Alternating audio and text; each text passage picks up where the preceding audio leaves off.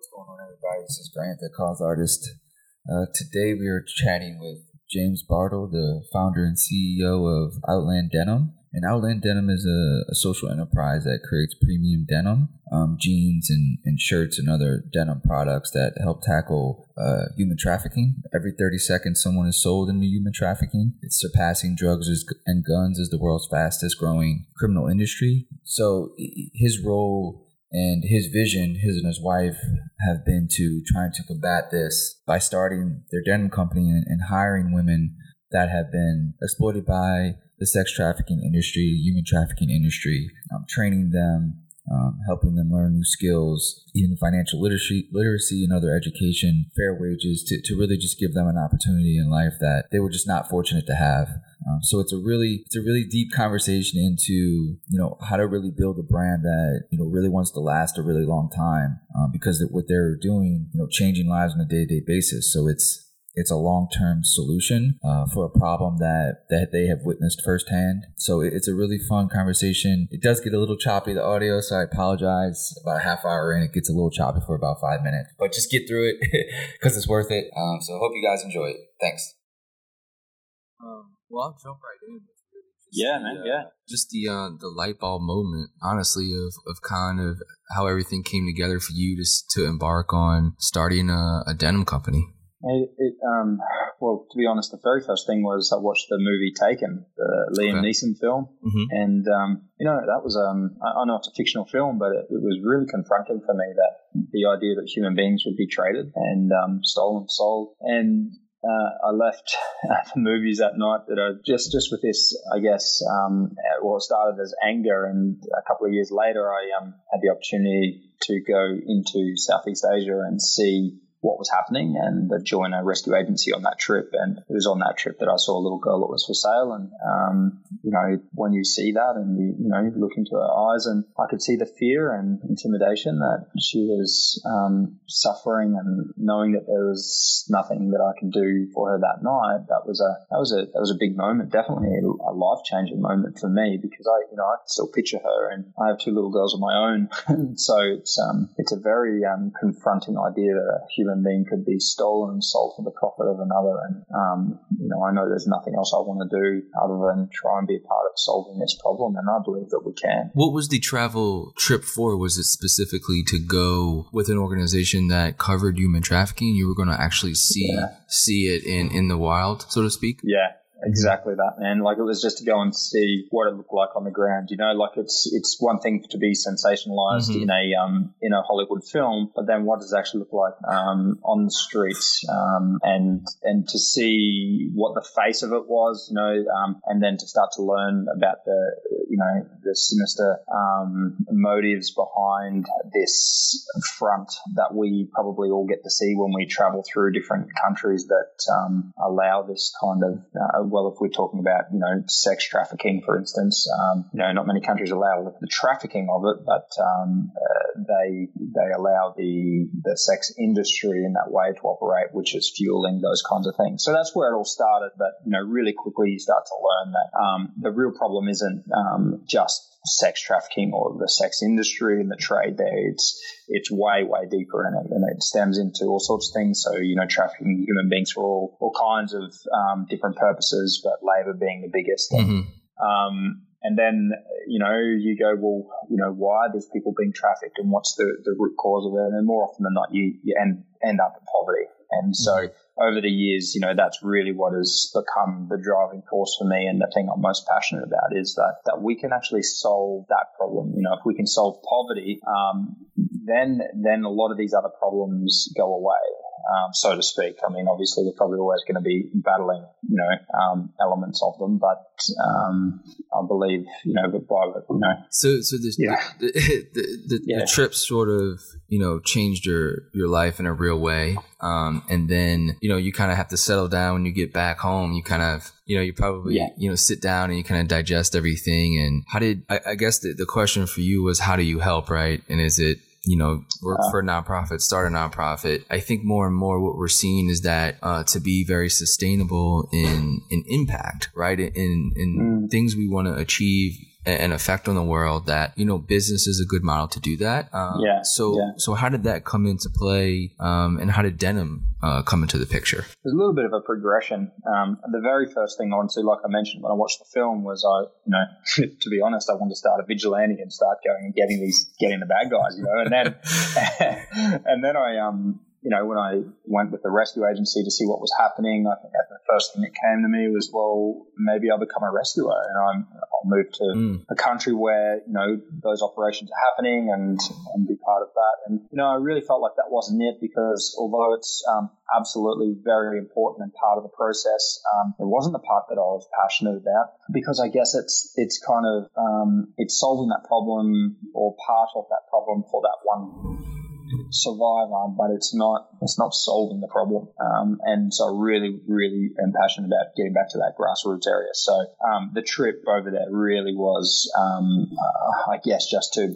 become more educated on the problem. And then returning um, back to Australia, my wife and I just started to um, dive deep into um, the research on the problem and who's doing what. Worked a lot with NGOs, and when I say work with them, we just um, you know uh, collaborated on um, employment um, of these girls to start this project. And as we as we started to employ just a couple of women to begin with, and um, start to train them. We, we discovered that um, a sustainable career path, a sustainable um, or um, uh, I guess longevity of, of career as well, not just a you know train you into let's say hair and beauty, which in a lot of these countries a lot of them want to do, but there isn't the um, the, the, the clientele for it. So it's kind of like it's not a sustainable career path. So we went, well, what is a sustainable career path? And we really quickly learned that you know for Cambodia, I mean, there's 800,000 garment um, workers already in the country, and that's something they understand. It's one of the greatest contributors to the um, GDP, and so we went, well, if,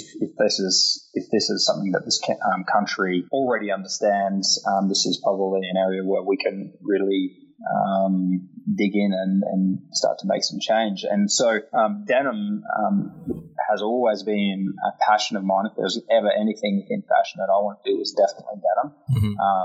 But I've got to say, I was entirely ignorant to the process involved in producing um, a pair of jeans, mm. and I was also completely ignorant to how big the market was and how competitive the market was. So I would say today that that ignorance has actually been to my advantage, but um, uh, man, it's been a, a, really steep learning curve. But I guess if you look at it on a practical level, if you, you take it back to the people that we're trying to um, equip with skills and education to be able to be successful, um, denim is a fantastic garment um, to be making. In fact, I think it's the best. And the, the reason is that it's, it's also the hardest to make. Mm. so if you can equip somebody to make the hardest um, product within fashion, then pretty much you, you are setting them up for success. Um, their skills are far higher than those that have been taught to make, you know, just to work on jersey or, you know, t-shirts, for instance. So we're pretty, um, uh, that wasn't strategic. That was, um, you know, ignorance, like I said, mm-hmm. but, um, it's worked out that it's been, it was a good choice. And, um, now we're starting to get cut through within the industry as well and within that segment of the industry of, of denim specifically. So, um, as that starts to grow and although we're still a small, really small company, um, we're, we're absolutely experiencing the flow and effects of what that means for the women on the ground, um, the, for our seamstresses, and then for their families as well. Did you or your wife have any business experience before you went on this endeavor to to kind of tackle two? I mean, good luck, my man, because you you guys have picked two very difficult topics to yeah. try to try to conquer is is sort of human trafficking and also you know the fashion yeah. industry, which you know people are come you know, more as more and more information comes out there, is that it can be a pretty dark industry. It can be a pretty dirty industry. Yeah. It can be very impactful uh, on the environment and things like that. So, mm. I guess what, what, what were you guys' careers like before you jumped into this, or was it just let's just go for it and we'll just figure it out, or is there any is there any backdrop to, to any type of knowledge you guys had before? I think I think we're um you know reasonably well equipped, although as in that we'd had a, a range of experiences and, and careers that um, I guess are useful in this now. So uh, my wife, she's a journalist, and um, she was working in magazines, and um, so she she had a good understanding um, of you know being able to really uh, you know fact find and and really research and discover what the real problems are, and um, I guess give us that that good foundational base for making decisions. Um, myself, I had experience in running businesses already. I had a, another business um, that was that was in existence then, and and so we had the the basics. I uh, wouldn't say we were experts by any stretch of the imagination, um, and we've but we had probably a bit of a cavalier kind of attitude mm-hmm. toward it, and we were um, we were ready to go. And um, I, again, ignorance, mate. Like we were so ignorant. I, particular, and uh, because I didn't realize what I was getting into, I didn't really realize. I, I, could read stats on how big this problem was, but I didn't really mm-hmm. get it. Sure. Until I got onto got you know to spend time on the ground and really started to get to know the people we employ and the problem and and how deep rooted it is and how entwined into culture some of these issues are as well. And it's so it's not actually just it's not a simple fix. Um, and so over the first five years of trying to create this impact, um, we had to change our business model and adapt and shift and move it around to where we came up with something that we actually now have results on as being very powerful. And although reasonably simple, it's also um, uh, one of those I guess, structures that's that's evolved into something that you know if you take one element away from it, it, it loses its power. And so I think that's um, that's why we've had so much success on a uh, social level. Let's talk a little bit about that process because I think that's one of the most important uh, things in all this is you know many people can you know start businesses it's it's sort of easier than ever to kind of have an idea and just kind of kind of go and launch it. But I mm. think what I'm most interested in and what I like to cover on Cause Artist is, you know, how founders and and, companies look at a problem and try to solve it from a bunch of different aspects, right? So mm. you guys are trying to solve, you know, a human trafficking issue and a, and a, poverty issue and a human rights issue and a fashion issue. Um, yeah. And, and you kind of yeah. had to, to change the business model up a, a couple times, you said, to, to maybe perfect yeah. it to what it is now. So what, mm. what, can you explain a little bit, bit about what that actually is now and you know what all that is formulated into yeah yeah for sure well i mean uh, um, like I said, we spent five years developing the um, business model, so that was employing people, testing it before we actually launched our brand, which was just over two years ago. Wow! Um, and um, during that process of those five years, we developed um, four major areas that we needed to um, have as our sort of foundational uh, model, and that's that's the very first thing being opportunity. And that, that what that means is that we give opportunity to um, to our staff that may not get it otherwise. That could be somebody that's been trafficked and sold for sex or for labor um, just vulnerable on the street, you know, has a has a disability that means they can't get employment and therefore is made vulnerable. So a wide range of different um, situations, but opportunity to women that may not otherwise get that opportunity. That's the first thing. But then there's living wages, you know, and so that from the moment you give somebody like this uh, this opportunity, you need to be able to pay them a living wage. And so in a, a lot of cases, um, they don't have any skills in the areas that um, we work in. So you know, it's a it's a really yeah, it's a it's a direct cost to the business that the business probably doesn't have the ability to carry in a lot of a lot of cases um, because they can't produce an income for the business. So, but it's it's fundamental. Um, and a living wage is, is, you know, it's the same sort of income that you and I get to enjoy. It means that we can live a lifestyle where we can pay for our rent, healthcare, save, you know, send our kids to be educated, those kinds of things. You know, even go out for dinner on Friday night. Like it's it's it's really important that part of it. And, and then, and do you just look at the the overall, you know, average wage of Cambodian factory worker, or like how do you how do you come up with a, a fair wage, quote unquote, in a, in a yeah. different country. Yeah, yeah. So I mean, it's very different to minimum wage. So you you, you can't ever base anything on minimum wage. It doesn't mean minimum wage doesn't hit living wage standards, but um, it what it what it needs to be based on is um, a range of different things. So our methodology is based off a couple of um, a couple of different standards, um, and then it's research into the living costs of the area that you're in. So it takes into account um, the things that I mentioned, like um, what's the cost of um, accommodation, mm-hmm. um, you know, food, um, transport, savings, healthcare. Um, all of those things need to be taken into account. So, how does a family survive? What is that number to be able to have the basic needs um, that we all um, in the West usually get to enjoy? so, so once that's been established, we then set the minimum, and that's that is the living wage. And so from there, our staff get to progress through different categories of pay scale um, to where they can be earning more than double of what a living wage is. So there is a genuine career path mm-hmm. um, that has financial reward there as well. But the base needs to be living wage. And so in a lot of countries, you'll you'll look at, especially garment producing countries, you'll see that um, minimum wage, which is what we hear brands talk about, mm-hmm. um, is far far less than minimum wages. I mean, it's it's a fraction of a living wage. So people are, are working in these conditions, um, but still deeply in poverty. I mean, Oxfam have just released a report, in fact, on Australian brands and um, you know the places and factories that they have produced and and the and the real stories of the workers. I think they interviewed over 400 workers um, from different brands and factories, and it was it was um, devastating to read the reality of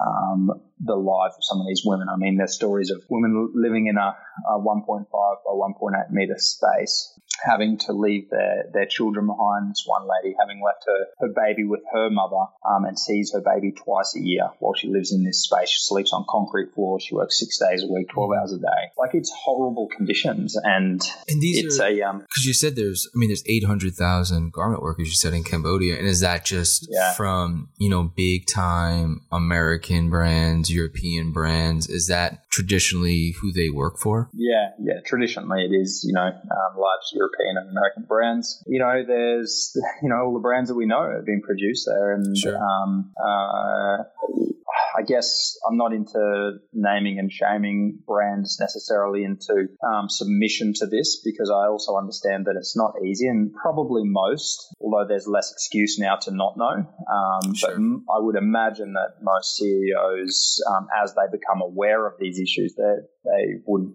would not want to be a part of contributing to it, even though they are. Um, so I, I, know a lot of the big brands are absolutely moving toward um, being able to change the, the way they produce and have better standards. Um, but I think what we often see is that so the brand will see that there is um, you know slavery within their supply chain, and they'll mm-hmm. go to their factory and they'll say, well. Um, this isn't good enough. You need to raise your standard, but aren't willing to pay any more for the product either. Um, and right. so, therefore, this, the problem will never be solved um, whilst that's the standard. And then that flows on to consumers as well and the price they're prepared to pay for a garment. So we use jeans, for example. Our product sells in the United States for about a uh, $200. Um, it's an expensive pair of jeans. Um, we say that we're sort of the entry to the luxury market, but, we know for us to be able to provide what we provide for our staff, they need to sell at that price if you're selling traditional um, in a traditional way.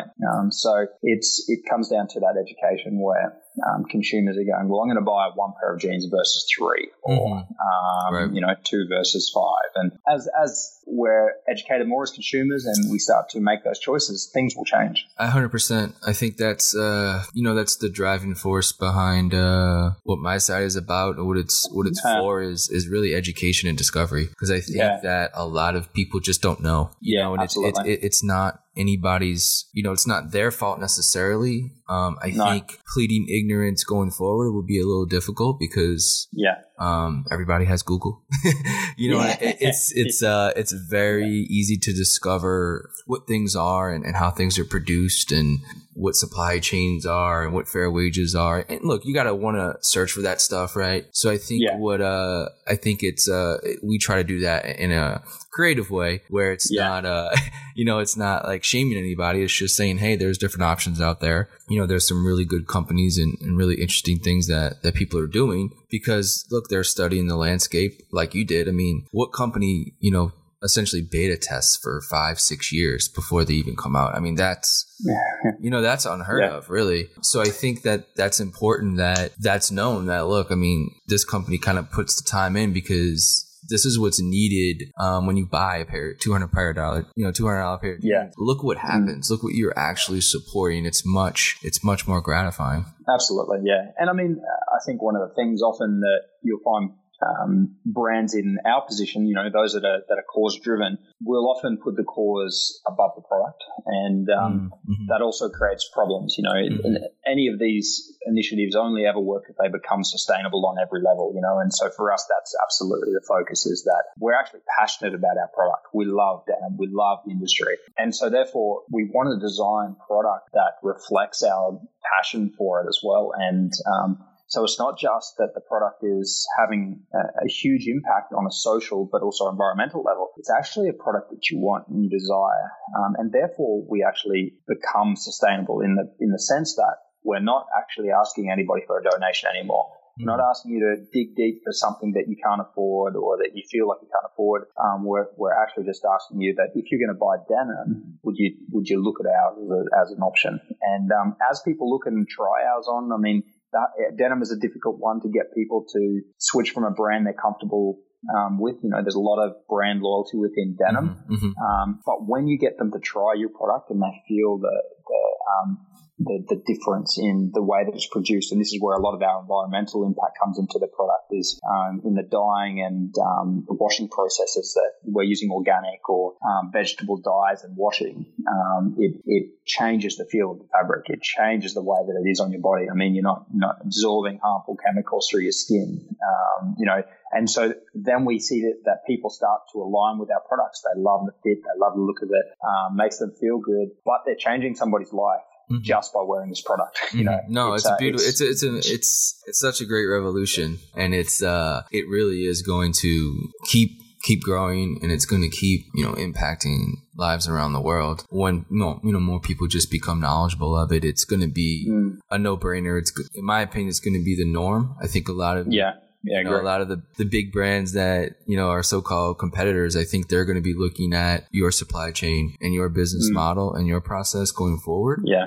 and yeah. you know you're that it, it, you're gonna you're gonna see a lot of those big brands have to you know pivot toward models that you have created you know mm. so i think that it's a good thing but then it's it's kind of tough as a consumer because i don't want to I always look at big brands as like it's it's tough because you know they've made you know millions and sometimes billions off of mm. exploitation and you know kind mm. of destroying the environment and then you know, when the consumers turn towards a more sustainable product, they tr- turn and now yeah. they get rewarded for like doing that, becoming yeah. a better company and now like helping out the environment after they kind of destroyed yeah. it for decades or paying people good wages after they exploited them for three decades. It's like, you don't get to benefit off both. Yeah. you know, so, yeah. so that, that's the struggle I think that, uh, you know, big companies are going to face, at least from, you know, a consumer like me um, you know, I'd rather yeah. reward you guys rather than yeah, yeah, you know, reward somebody else coming. Well, I guess to copy you guys.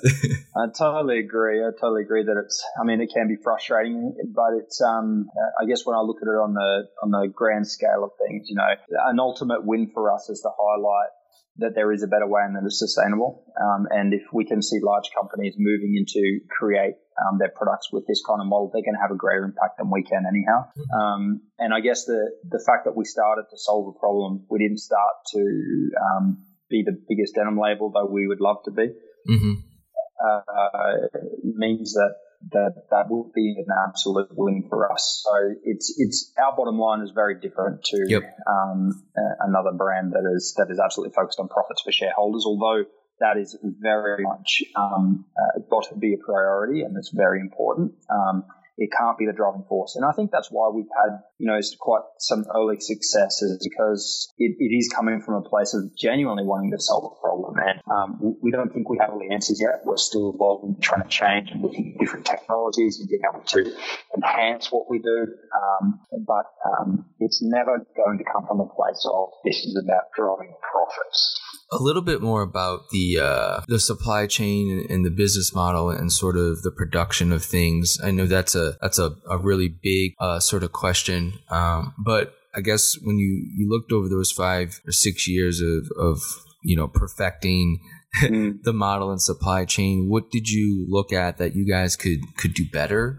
as you saw, you know, other factories yeah. do things that you wanted to do them? Like how how difficult was that is actually creating a quote unquote ethical supply chain? Because that can be very, very difficult. Really, really difficult. I mean, and if we talk about supply chain, I mean, for most brands, it starts um, with the factory. Um, for us, we own the factory. That's that's uh, the heart soul of what we do. Um, and so creating that business model based on those four pillars that um, I mentioned, the first two being opportunity and um, living wages, but then the, the, next next things is you know training into a position and education. And um, with all of these four elements, that that equips that first step of your supply chain to be to not just do the right thing, but to to um, right to wrong, so to speak, to um, to repair you know something that was that that was out of whack and certainly wasn't operating um, in a fair fair manner. But then we go to our next tiers and we'll go back to um, for we'll use our denim mill for instance. Just you know, for example, we go back to we were supplied of Turkey and um, we need to then find a denim mill that is committed to the same things that we're committed to. So that takes a lot of time and research and looking into them and the way that the way that they um, treat um, first of all their staff and then the flow on effect out to their suppliers and how they purchase, and um, and it's a real process. It's um, it's expensive for the um, for the mill um, to be audited in the way that they are all the time, um, and, and human resources and being able to um, answer our questions and show our staff around, and know let us dig deep into what they do. You know, and it's quite confronting, I think, for a lot of businesses, and it's a it's a real concept to get your head around because it nearly comes from a place of nearly, although this is not the intention of anybody, but you're guilty until proven innocent. And um, mm. so it's also for a business owner who's quite passionate about doing the right thing. It's nearly offensive as well, but also at the moment necessary. Um, so we go back into um, into that tier, and then from there we'll go back um, even further through um, each supplier, and then back to raw materials eventually. And so that would be if we're talking about denim, cotton being grown, how the cotton's been grown, and you've got a lot of environmental um, implications that are tied into the whole process. So um, for us, you know, there's, there's a lot of debate um, around, um, you know, using better cotton initiative cotton or using GOTS um, standard cotton or, um, you know, uh, what's better, organic or um, mm-hmm. there, there's huge debate, and, and look, the, the research is always getting deeper and deeper in it. So for us, we choose to use organic cotton, and there's reasons for that, um, which we believe uh, it is just better for the environment. Um, but then we also I guess, company that's willing to always look at what's new and is there a better way, is there a better fiber to use? And, um, you know, a lot of cotton, especially here in Australia at the moment, cotton's, um, you know, under the fire. Um, you know, it's getting, again, from that um, environmental uh, level and, and, the way that it's sort of potentially harming the environment with um, using the use of pesticides and those things, which is a reason we use organic. But there's also some advantages to it. So it's really just always trying to weigh up uh, the impact of every part of what we do on a social and environmental level. We use a hashtag called zero exploitation. And what that means is that every decision we make as a company comes out of that, that place of zero exploitation. So it doesn't mean we are zero exploitation. We're absolutely not. Mm-hmm. Um, you know, on an environmental level, we, we, we all drive cars, you know, we're, sure what it means is we're really trying to find a solution. We're not just going, oh, this is the best we can do. You know, I, I get frustrated when I hear, how do we reduce our, our goal is to reduce our um, CO2 emissions. You know, well, for, for me, I feel like we're all, we're falling short when that's the question that we're asking. And I think we should be always asking the question, how do we remove our CO2 emissions? I know that's, that sounds very optimistic and unrealistic, mm-hmm.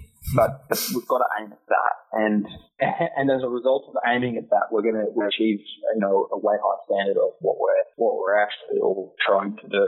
Um, and you know, for, for instance, you know they they harvest you know CO2 out of the atmosphere and create fuel out of it these days. I mean, somebody had to think there is a resource that's being created over time that we could potentially harvest and turn into a fuel. You know, the renewable energy space, and you know, I know we're we're getting off track here. It's a uh, it's pretty exciting space with all with all the things that can be done right now to to improve people's lives um, through you know technology and um, all the creative brains out there. I think it's really exciting. Yeah, no, that's why it's uh it's usually not just one thing, especially in the uh you know garment or fashion industry. It's there's so many different issues that a producer or brand faces when they get into that arena um, mm. because you know the production of clothes is you know can be very harmful right if it's not taken into mm, to mm. account. Mm. I think that I, I, could have it wrong, but I believe one of the uh, one of the stories we had was that uh,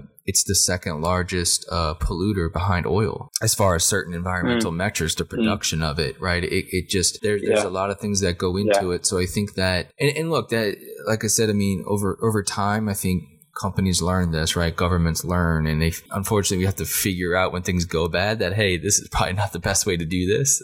um, so when the data comes back yeah, and, yeah, things yeah. aren't things aren't great, then you know you do have to to mature as as uh as an economy, as companies and, and brands. You have to just look at it and say, hey, this is a problem. We're gonna we have to try to find a way to fix it, or you know we won't exist, right? In, in a in a while. Exactly. Yeah. You've also got I think we've also got, sorry, it's um, the one thing that is so closely tied, which was a real realization for us, is that you, you, can't actually separate the environmental and social issues. And although we try to separate those and look at those who are just environmentalists, and those who are just socialists, and working on these different issues, um, we started from a social perspective, you know, entirely. Um, but but quickly came to realize that actually the environmental issues are directly today mm-hmm. people's lives um, in, a, in a huge dramatic way. And if we don't start to tackle those problems now, today, then yes, on an environmental level, they will become bigger problems and create more devastation than they already have. But on a social level, it is it is devastating to see, in particular, what the, the garment industry has done to people's lives through pollution. Um, mm. And um, when you get to see it firsthand and when you hear some of the stories and the implications of um, polluted water and you know potentially even you know you think about an infant drinking that you know um, can you give it can you give us an example of, of what that can you give us an example of what what you mean? Yeah. Yeah can. I mean it's a this is a, one of the examples that um, we have seen in Southeast Asia, um, and that I've been, it's been reported to me um, um, number of times, but one of the major global drug companies went through Southeast Asia with a marketing campaign quite some years ago, um, educating uneducated people that their baby formula was the best thing to do for your child. Mm. So now you've got these poor women thinking, for me to do the best thing I can for my child, I've now got to buy this baby formula that I can't afford. So then obviously there's a lot of implications that stem from just that alone but now I've got to buy this baby formula. So then, for some of these people, they're buying this baby formula and are absolutely reliant on the obviously um, water systems within their, their area, and these water systems is used to mix baby, baby formula. And so you've got garment factories pouring uh, chemicals into their water streams. And I mean, all you got to do is go and Google blue dogs of India, and you'll see dogs hopping out of um, river streams in India blue, indigo blue from the dyes um, that are used in, in making jeans. And so now they're feeding mm. this to their infants, um, none the wiser. And think about the cause, the cause, the implications of that one marketing campaign through, you know, marketing to uh, people that were none the wiser. Now, to me, that's it. That is a criminal offence. There is sure. no excuse for that. And I think that, you know, it, it should absolutely, it's a punishable offence. And um, so for us, one of the courses that we ran with our staff was actually just a really simple course. And it's one that I think has been one of the most powerful things in my mind as to the impact of, of the course. And that was just to run something really simple on infant care. Okay, so we talk about breastfeeding. We talk about the benefits of breastfeeding if you're able to. Um, we talk about those issues. And so going into one of these courses, we survey everybody and what do you know about these issues, what do you believe is right or wrong, um, or, or, true or false, um, I should say.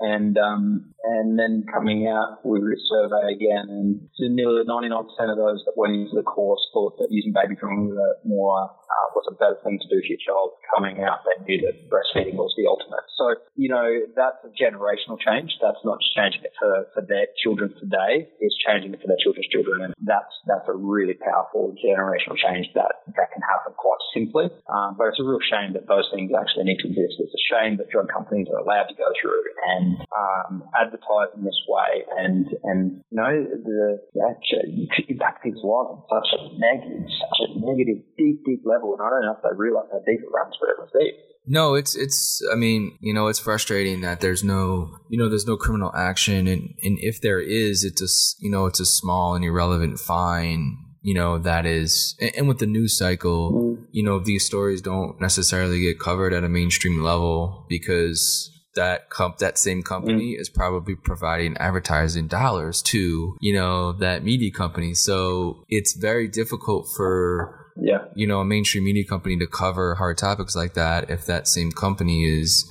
you know, paying millions of dollars to run uh, commercials on their network the whole year. Yeah, you know, so it's a you know mm, mm, our, that's yeah. you know our system in general is is not great. Uh, so um, thankfully, no. there's a no there's outlets that like this that can exist now and and hopefully more and more will but how has the how has the local um, community responded to to you guys just from what you've seen on the ground and you know obviously mm. kind of being there and, and creating a company there and more of a better situation for for people to live and, and, and work mm.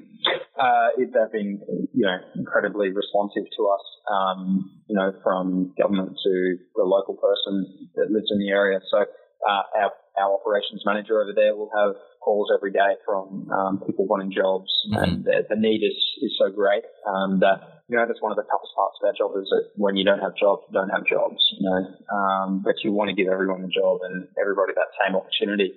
So I guess the response on, on that individual level is that it's a, I mean, they're grasping to, to hope that this will change their lives, and, and it will if they work within it. But I think something to highlight in our business model there too is that it's not a free ride. We're not even back, and we're not a charity. Um, mm-hmm. We we give opportunity, we give the tools, the framework for you to be successful, but you still need to be diligent with it. You still need to work hard with it. And that's actually what makes a change because it's putting the power back in their own hands to make a difference. And it'll never, we'll never change anything whilst we treat them with pity, whilst we treat them with um, anything other than respect, like we would anybody um, in you know, the US or here in Australia or one of these more well-off countries. So people want this uh, and they're supportive of this.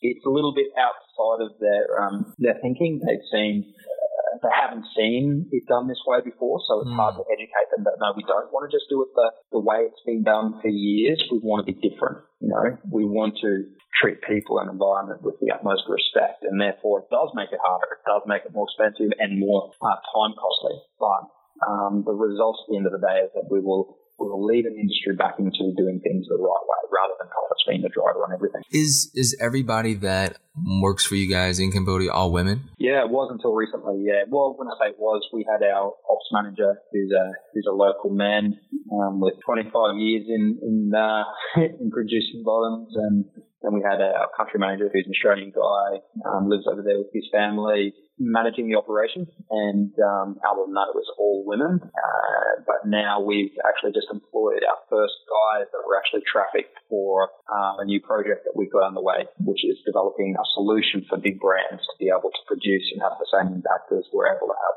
So that was quite exciting, and the realization of a dream for me is to see men starting to mm-hmm. be to, to, get employment with us coming from. I mean, these two guys were um, you know, held on on fishing vessels um, off the coast and therefore the Thailand coast, and therefore were unable. I mean, their their travel documents are held, and therefore they're basically prisoners. They they can't go anywhere without them. So it was quite um, incredible work with with a lot of great organisations, but this was this one in particular is International Justice Mission, who um, identify and arrested these guys, and their placement is really important for them to not fall back into the same sorts of situations. So that's where our part of the uh, job comes in. Yeah, I, I think it's it's it's kind of interesting. Human trafficking can be all encompassing. You know, whether it's men, women, mm. and, and, and, children, and yeah. um, you know, obviously, sex trafficking is, is mostly majority women, and, and mm. that's sort of and that's sort of who you guys got originated with looking at the situation and hiring mm. you know, mm. specifically women who have been victims to that. What's their um what's sort of the process when, you know, you guys hear about somebody or the NGO kind of connects you with certain people and then you bring them on and you train them from day one like you said it's they they don't necessarily have skills yet. So do you guys take on the burden mm. of actually training them or does the NGO do that yeah. and then you kind of give them the job? No, it's um it's our job to train them. Um, sometimes I come in with having had some training from an NGO or prior experience, but um, no, it's our it is our job to train them, and that's where you know there's a huge cost burden in wearing that. But um, that's why we exist, and, and that's where the difference is one of the one of the biggest differences is um, in what we do is that that will take them from no skill to to become a highly skilled. And over about a two and a half three year period, they'll actually become a very highly skilled seamstress in denim, um, and and actually able to make every part of a jean versus being skilled in a in another factory at just one element, might be just pockets and belt loops. Um, we rotate them through every area of it, and we chart their success and their their skill levels as well. So um, you'll see on our on our graphs that over over those years where they start at level one, which is the most basic skills in an area, they'll move to every section of producing that jean and um, hopefully become a level five, which is the highest skill level um, that we rate and um, that's that's what makes it so powerful. Does your um does your wife still um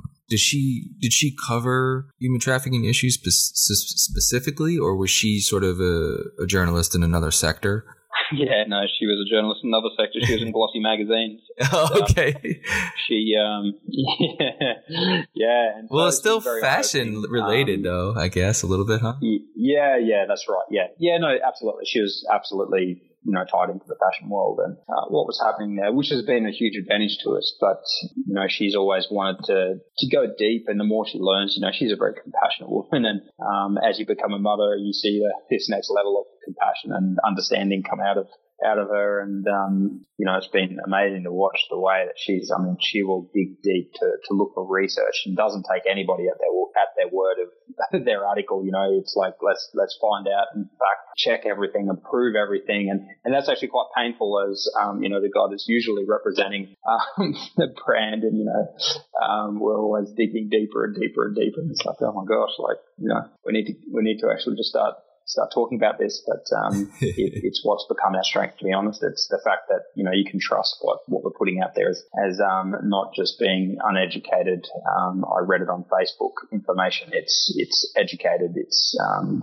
you know we mm. a lot of our resources actually go into this. So, for instance, I've got two people that are um, full time committed to social and environmental um, traceability and impact. And, you know, most teams would never have that, especially a team at our size. They'd never even have one person, let alone even a part time person. So that's two people. I mean, my wife's role, she's communications director. And, um, you know, so her job is, is actually just making sure that the content that's being produced by the rest of the team right. is is accurate and, and true. And so we would put more effort into making sure information that goes out is accurate and true versus we would creative, beautiful content. Um, and um, we don't ever want to change that. And um, but it's be nice to have the resources to put into every aspect of what you do. Do you see other bigger denim brands trying to be more socially responsible, but it, it, do you see it almost in a fake way that or are are they actually really really trying?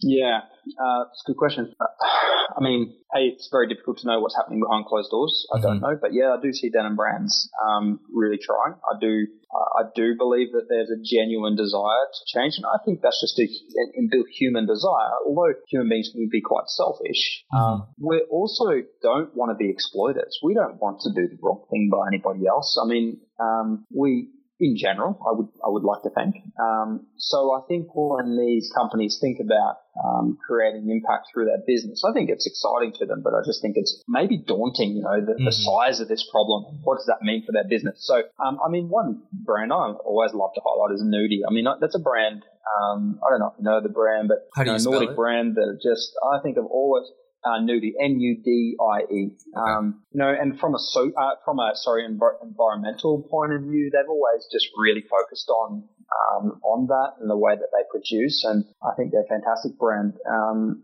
and you know, then you see Levi's and, and other brands like that doing little bits and pieces. How genuine is? I don't know. Is it marketing? Well, I guess I've always got to come back to, and I'm not going to use um, Levi's as an, uh, necessarily as an example here, but I think it's I think one of the telltales is if you're producing one percent of your of your um, collections in a sustainable way, but 99% in a non-sustainable way. Right. That's not sustainable. Your answer is kind of, I think your answer is kind of there. um, and I won't say any more about that. Um, I would say look to the brands that that you can see it's part of their DNA. Um, Hundred percent. You know, and they are the brands that are going to always be driving um, for this change. And like you said earlier, they're probably the best. we're probably the kinds of brands that are going to, uh, you know, maybe even fall sort of the big brands as they move into these things and take market share. Um, but hey, if we're the ones that drove it, we're mm-hmm. the ones that were able to be a part of creating the change, then we've still won, you know, and that's the way I'd like to look at it. And, um, but at the same time go, hey, we're coming for your market, you know, we're, we are here to take your customers and, um, and, and create change with those people that, that genuinely want to be part of the change. The one thing that I, uh, that I, I do see happening um, I don't know how soon it will be, but I think as you see, you know, more and more like tech companies uh, buy smaller, you know, tech companies, uh, I think you're going to start to see that in this industry to where, uh, mm. you know, a bit, you know, we'll just say Levi's or, or Guess or somebody look at somebody like you, right? And say, we just want to buy you, right? And just give you mm. stupid check, right? And it's it's going to be mm. interesting to see how um, you know brands and and people like yourself handle that because that's going to be very difficult for people to mm. build something, right? And then it pay off in a big way, but maybe it's being bought by the same people you created your company to combat. you know, it, to, to challenge. Yeah, yeah. yeah. It, it, I, I see it be an interesting dynamic that you know, and I can never fault anybody, obviously, for, for doing that, you know, for selling or something, but I'm, I'm hopeful and I'm optimistic that we as consumers can, can combat that by just sort of, you know, we're just going to keep buying from you and you don't have a reason to sell, right? You're mm. doing fine and, and the company's yeah, sustainable, totally. you know? So it's just, it's a thought that crosses my mind sometimes. yeah. Oh, look, man, and it's, and it's a, look, it's, I'd be lying if I said it's not a thought that's crossed my mind. You know? Yeah. Absolutely. Totally. Uh, it gets really, really really tiring to work in this space sometimes, and you know you feel the weight of it, and um, and and what's the consequence if this doesn't work? You know that's mm. that's a harrowing mm. thought for me is what happens to our star yeah. if this doesn't work. Um, but I guess what we've done is we've built this, the DNA of this brand, the existence of this brand is entirely built on the fact that we are here to, we exist to solve um, social and environmental issues. Um, so even if it was to sell in the future, and I'm certainly not saying that, um, no, no, I, I, I just say always know, about looking at the it, at, yeah, yeah. but but we've got to look at the big picture, and, and for us, the bottom line is bums on seats to be able to create this change for as many people as we possibly can. And so this is a part of our move, actually, with the, uh, with what we're doing with, I guess, a solution to solve this problem for large brands. Going even if a brand did push 10% of their, their lines across to produce with us, let's say, mm-hmm. would that be worth it? And when you when I first started thinking about this, I thought, no way in hell, no way. if, they, if, these guys want to exploit the world and then produce 10%, I'm like, no. But then I start to think about it on an individual level of what does mm-hmm. it do for that person that we can employ? Sure. Um, and then it becomes a very confronting situation to think about. So um, I definitely don't have answers on how you actually combat that um, and what's the right and wrong way of going about. And I think every case will be very different, but um, I agree that's probably something that that um, lots of brands, companies like this, as this movement gains momentum and strength, um, that we will see those kinds of offers coming in. But um, for us, I guess the thing is the the decision to ever do anything like that has to come from can this benefit people and environment? Can they take it further than we can, or um, are they just going to um, drive it into the ground and destroy what we what we set up to, you know, why we exist? So yeah, it's a tough one. When when you when you talk to sort of people, um, you know, if you're if you're having dinner or you're at a party or something, and you know somebody asks you the the question of like, you know, what do you do, right? And it, do you do you answer that in a in a long tail way, or you just kind of give them the simple answer because because you know it's yeah. a it's a it's a tough road to go if they really want to know, right? uh, it is. It really is. Oh man, it's a minefield. Honestly, I mean, eight eight years ago when we started, um, oh, man, for those first five years, I dreaded this question. I dreaded it because, yeah. like, so what do you do? And you know, usually I would tell them about our other business that we used to fund this in those initial early days, um, and just say that I, I that's what I do. But um, but now these days, um, now I'll just say we have a denim company, which is also still a little, um, I guess, one of those things. It's like kind of saying you're an actor, and yeah, good point. Yeah, yeah. it's like, oh, oh, good for you, you know. Um, but um, that's only coming from a from a prideful perspective, uh, I guess. But um, not wanting that I'm going to be unemployed. And, um, but uh, it's when we do get into it, yeah, it is it's challenging because what you do find is people do feel judged if you speak passionately about what you do, totally. um, and that's absolutely not the intention ever. um, all you actually want to do is just, I guess it leads into the things you're passionate about and, and the fact that, that we are all a part of this problem. And I guess it's always important to highlight the fact that actually I am a part of this problem. I'm, I'm trying to solve a part of it, but I'm also part of the problem. Um, and that's, and that's based purely on, you know, probably food choices and, you know, mm-hmm. what, I fuel my car. I fuel my car from an industry that is probably um, highly exploitative and corrupt. Uh, so I, I can come stand on my high horse and think that I have all the answers and think that I'm uh, can have a clean conscience in this. What I want to do is lead people into better options. I want to be able to be a part of making it more accessible and easy for people to make this choice. Um, again, because I believe that people are good and I believe that people don't want to exploit each other um, necessarily. I think that if we can make it accessible and easy for people to make these choices, then the change will happen. For me to think that I can just convince everybody because I'm passionate about it, I, actually think I can cause more damage than good. Well, that's what I think I've learned over time is that you got to be very careful in the way that you talk about what you do, talk about this particular issue um, in a way that is is, I guess, loving and, and, encouraging people to follow and come across and see what we found versus you should be doing this and pointing fingers because that doesn't ever work. And I know whenever that happens to me, um, a big wall goes up and it's very hard for them to um, get through to me. The uh, the last thing that I'll ask is you know like like we, we kind of said before that you know the passion and the dream and the mission is uh is really big and broad and um you know can be difficult to achieve without actually having sales you know actually not getting you know mm. people to believe in your mission and actually make a purchase. So what has what has been successful for you guys you know over the last couple years of, of actually you know growing a business and being able to you know to employ people? What has been you know successful for you guys? Is it has email been great for you guys? Is social media really good? Is you know is, is, everything you do through really through your website? You try to really focus on that. Just just some you know some some tips for for people who may want to you know really mm. start something maybe in a different sector. Um, but how to actually, you know, they passionate yeah. and have a mission, right? But you still have to be able to yeah. convert on sales. Yeah, absolutely. Yeah. I mean, I think that's one of the big issues I see, you know, consistently across this sector of of social impact businesses or just impact business, you know, and um, it's we're so driven for our cause that we forget about our product or we forget about our service. And um, our product and service actually nearly need to lead our cause, and um, that's how we create sustainability. And so, to begin with, for me, that felt like selling out.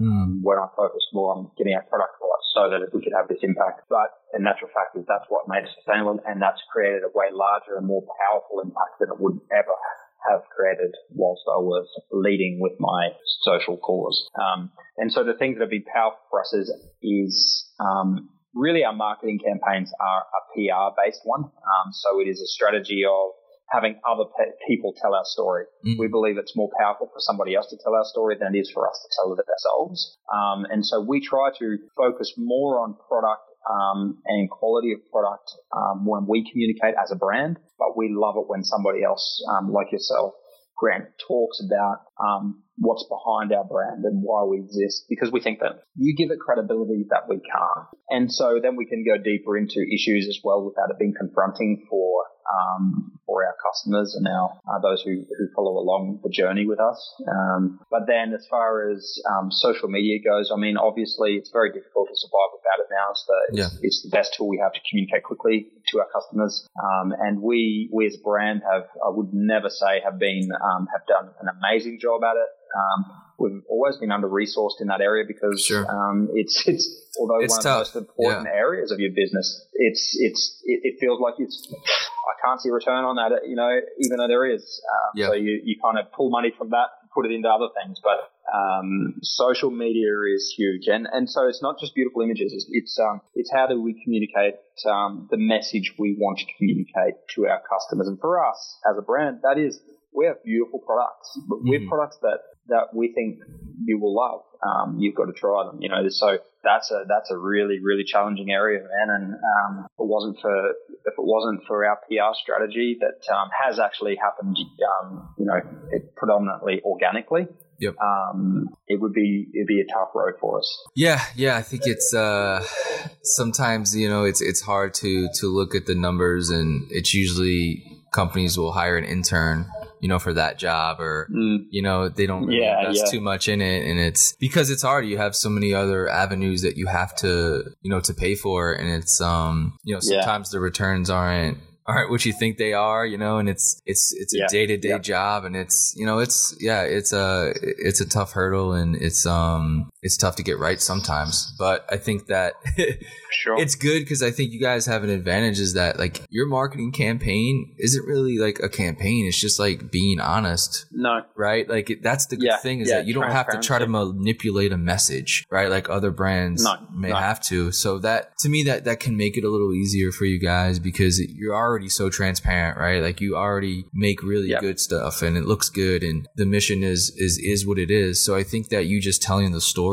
is so naturally and organically mm. enough to where mm. you know people be hopefully become passionate customers. Yeah, that's right. Well, we can absolutely see that, you know, as our customer base grows, um, we can see loyalty as well, where we've got customers coming back to purchase again and again. And I believe that's because of the transparency and um, the the alignment of values between um, the brand and the customer. And and I guess it's very easy sometimes to be persuaded by um, what you might hear, what's noisy out there time, and it needs to be this or that. But you know, you can never you can never your brand values need to be foundational and you need to consistently keep coming back to you know what what is your mission? Why why you, do you exist? And then work back from there you know in how do we how do we um, achieve this mission? And and that comes all the way back into every aspect of your business marketing um, customer care you know, I think we, we get so sidetracked with wanting new customers all the time that mm-hmm. we forget about just looking after the ones that we do have. And